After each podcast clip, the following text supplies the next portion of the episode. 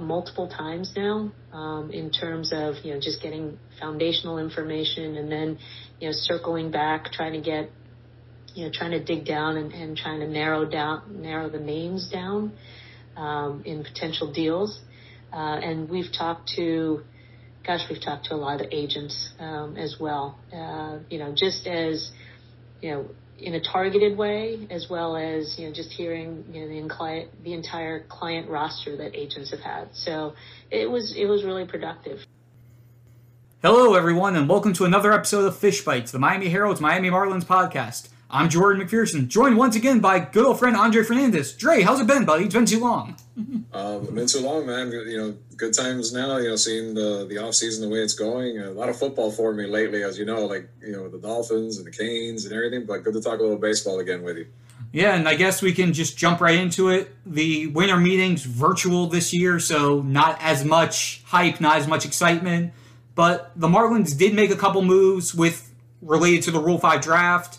Uh, Paul Campbell, out of the Rays organization, they took him in the draft, and then they traded for Zach Pop, who the Arizona Diamondbacks took in the Rule 5 draft and then traded to the Marlins for a player to be named later. Zach Love Pop. that name, by the way. Yeah, I do too. I mean, as the Marlins put out on Twitter, he's known as Soda everywhere else except the Midwest, which, again, quality yeah, tweet there at Marlins. a perfect baseball name, too. So they got two more guys. Both of them figured to be part of the bullpen, as most Rule 5 pitchers are. Zach Campbell, more of that long relief, swing starter type role. 3.12 ERA over about 230 minor league innings. Highest level is double A. Pop went un- underwent Tommy John surgery early in 2019, but before that, 1.34 ERA in about 80 innings. And Kim Ng, Marlins general manager, noted that he was highly touted among minor league pitchers going into that season. So they have the two of them. They added Adam Cimber earlier in the offseason to give them three new bullpen arms. But even with all that, it still doesn't feel like they've done that much to really overhaul and start fixing that bullpen, which is rightfully so probably the biggest priority they have this offseason. Yeah, you wonder still, you know, for a couple of reasons, both um, monetarily and you know the, the availability of some of these arms you know they, she's she talked about them having a few guys targeted and you know of course they're going to say they're they're doing that and they are but you wonder if they can make a bigger splash or do they really is one of those big names like a brad hand let's say or something like that on that radar? You know he's rumored a lot amongst uh, us in the media but are, is that a guy that they can afford to bring down here and, and, and make a splash like that you, you wonder? But yeah I think they're they're decent moves in the sense of like you, you take a flyer on a guy like Pop and you hope he's the same guy he was before the surgery, which could happen. I mean, a lot of guys have come back stronger from Tommy John in recent years. You know that that that procedure has you know helped a lot of guys over you know more in recent memory than than before. And then a guy like Paul Campbell, you hope, like you said, he's like that long relief guy, another option. You know, for starters, you kind of hope he's maybe he turns out a little better than maybe like Ryan Stanek unfortunately did for them you know, and, and it kind of puts a little more depth into that bullpen situation that they have right now. But the closer is still the biggest thing. You know, where do they go for where do they go for that? You know, I mean, uh, they you know Kintzler's not there right now. I mean, he's still out there, but do they end up circling back to bring him back, or do you go out and get that bigger name? You know, the, there's a few top relievers, uh, top closers that are still out there on the market waiting. But again, it kind of goes back to how much money do they have to play with coming off a very tough financial year, especially for a low payroll team like the Marlins. Yeah, definitely. And you mentioned where they go to closer. The only real legitimate in-house option they have is Jimmy Garcia. If we're gonna right. just fly out call there, if they and if they do go with Jimmy, who are your setup guys? Who's gonna be the seventh, eighth inning bridge to him as you go there? Do you trust Adam Cimber to be able to be a regular guy in the seventh inning? Do you trust in James Hoyt and Richard Bleier being able to step up and go more of the full inning work rather than come and get the one out with two guys on base and try to get out those jams. How do they shake that up? And again, they weren't willing to pay Kintzler $4 million, which was his team option. So if they're going to circle back to him, you're looking at them trying to see if they can get him for probably what, two, two and a half million? It's going to be interesting to see how they try to shake that out financially, as you mentioned. but it's also going to be a real telltale sign of their situation when you know that they have twelve and a half million already invested in Starling Marte. A half for Corey Dickerson, five for Miggy, plus whatever they have with all the arbitration guys and the five million or so that's already going to Cooper and Aguilar. So with the situation with COVID and still the uncertainty of how everything's going to look in 2021, it's looking like if fans are there, it's going to be on a very limited basis at least to start the year. The vaccine, the COVID 19 vaccine coming out is a good start and hopefully will help in the long run, but there's still so much uncertainty at this point. Yeah. Yeah, still so much. I mean, you have to make sure it works. I mean, it still has to be distributed, and that takes time yeah, in the, in the, world, there's still a lot of a lot of a long term process for over the next few months to really find out if we're going to get over this thing collectively, as we know. But yeah, I mean, you know, going back to the Marlins as far as the bullpen and things like that, I mean, I wouldn't trust those guys now. Uh, totally. I mean, we haven't seen enough of a sample size, even in the guys that pitched last year. I mean, again, she talked about how 60 games is not a lot, and you have to look at the track record. I think that definitely applies to this you know, and that's where it could get a little dicey if if um, you go into spring training and you have to see something. You have to see stuff, something that guys can convince you, and not just spring training, but even going into the season, the first few games, first few weeks, months. I mean, that's a lot to put on on guys to to expect them to be that good and to to to get into those reliable roles if you truly want to contend again. So I mean, that's why I think landing someone of some sort of caliber that can really you know solidify that back end would be huge. Whether it's a clo- closer, preferably, or even like you said, maybe even another setup guy with some track record, with some proven history that can that can handle high leverage situations would help. It's Kaley Cuoco for Priceline. Ready to go to your happy place for a happy price? Well, why didn't you say so? Just download the Priceline app right now and save up to sixty percent on hotels. So whether it's Cousin Kevin's kazoo concert in Kansas City, go Kevin, or Becky's bachelorette bash in Bermuda, you never have to miss a trip ever again. So download the Priceline app today. Your savings are waiting. Go to your happy place for a happy price. Go to your happy price, Priceline. And now, as we get to that point with the Marlins, when they added Campbell and Pop, they filled out the 40 man. So any move yeah. that they make that isn't a guy on a minor league deal with an invite to spring training, yeah. they're gonna have to start. They're gonna have to start squeezing some guys, and it's gonna be interesting how they do it, especially with, if I'm right, my count at 13 of their top 30 prospects are part of their 40 man roster. So those 13 are virtually untouchable. We feel like you have your bulk of your guys, your mainstay guys who are the guys who came from last year, you're basically your core at this point. They're, to me, I mean, there are some obvious candidates, and to me, it starts with looking at that overflow of fringe minor league or fringe AAA big league outfielder spots. Because if we just look big picture at the outfield, you have Corey Dickerson and Starling Marte are going to be your left fielder and center fielder. I would be shocked if Lewis Brinson isn't given a chance in right field after having a pretty good run at the end of last season.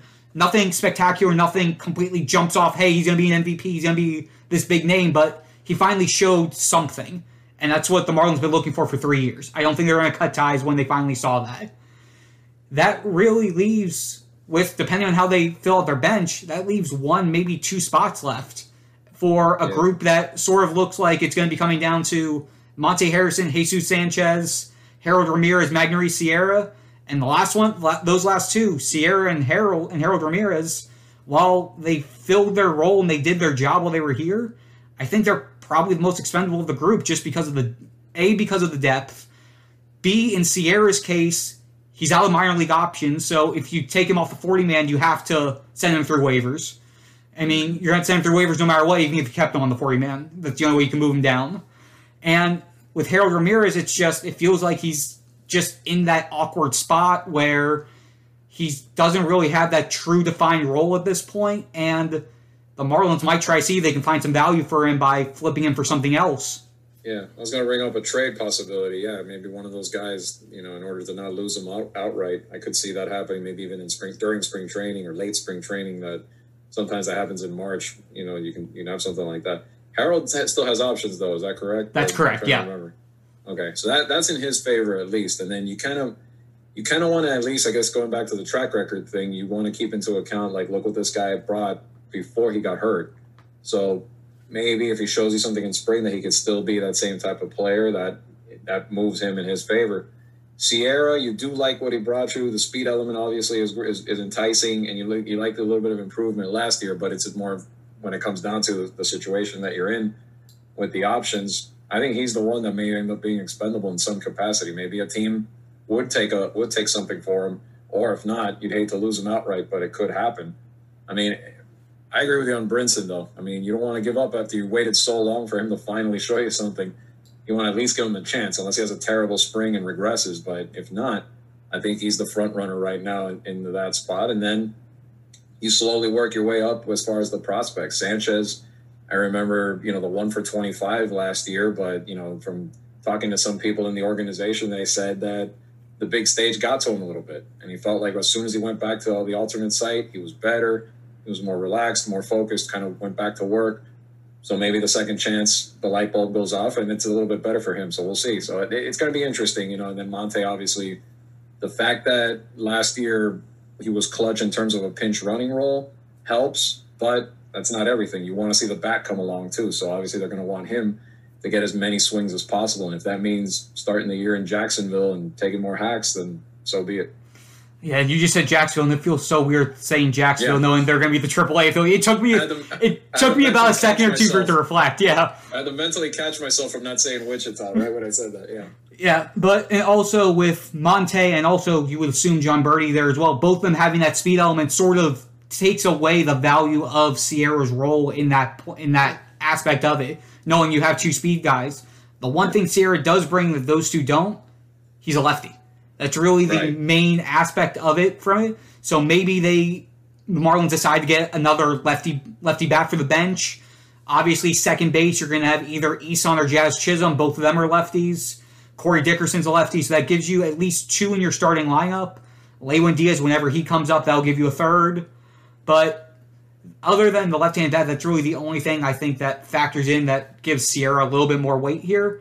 And then if we look at the bullpen for a couple, for guys who could potentially be loose pieces here, as much as I'd say Jeff Brigham's probably one of the biggest options just because he didn't wasn't able to do anything in regular spring training because of an arm injury, and then he only pitched one inning before COVID and was never able to come back.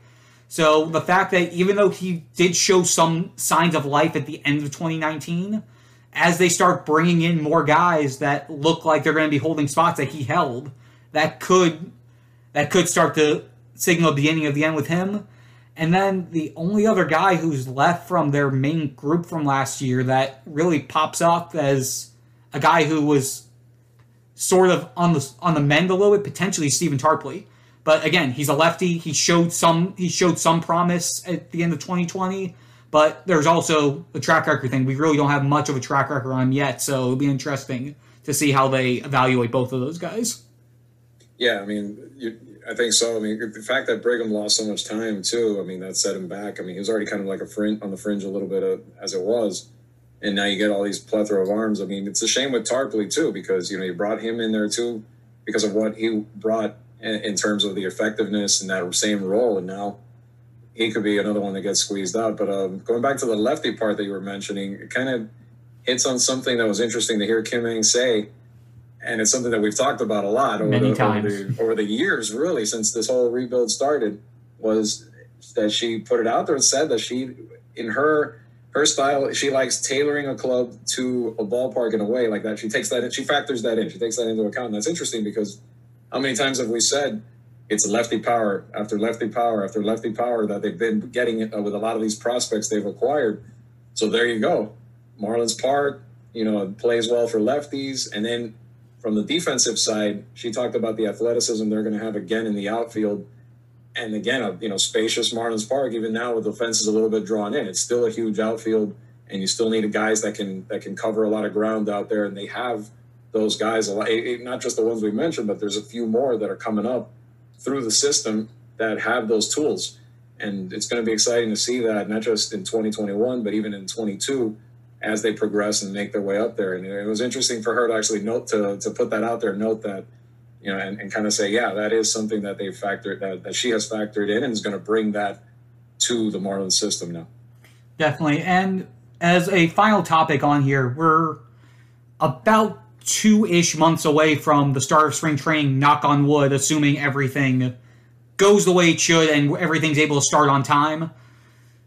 Do you think in between now and then that Kim Ng has to make some sort of statement move this offseason to sort of make her to make her stand out in this first go round? Do you think that something has to be done or do you think it's more of a do you think the fact that she's willing to just roll with what they have, roll show that there's confidence in what's been built to this point will be able to carry them through? I want to say it would be nice if she did because it would be cool. It'd be, it'd be like something like you know some big splash, you know, to really not to like she would probably like put it on her, but you know what I mean, like to generate some excitement for this team to add coming off the playoff year last year, especially because a lot of people going back to it still think, what if it was 162? Would, have, would they have done the same thing? I think the move would be if they could land a closer, like we were talking about before, land a big name guy like that that can solidify that back end, especially with the rotation of pitchers. But it doesn't really jive with the big necessity, which is the big bat. And and and in both angles, I just don't I just don't know if they might have the means right now. I, again, I worry about not just them, but I mean baseball as a whole. The financials have taken a hit because of everything with COVID and all like that. And a team like the Marlins, you know, that didn't have the revenue sharing and all those factors of last year that, that hurts. And then and even look look at the way that the the minor league teams, the shuffle. I know it happened all over the league, but if there's one team that can really benefit from the cost cuts of travel and everything that's going to be mm-hmm. with this new setup, it's going to be the Marlins. And she was she sounded thrilled about the way they were able to pull that off and put Jacksonville, Pensacola now, and just kind of have every possible call up kind of close to home.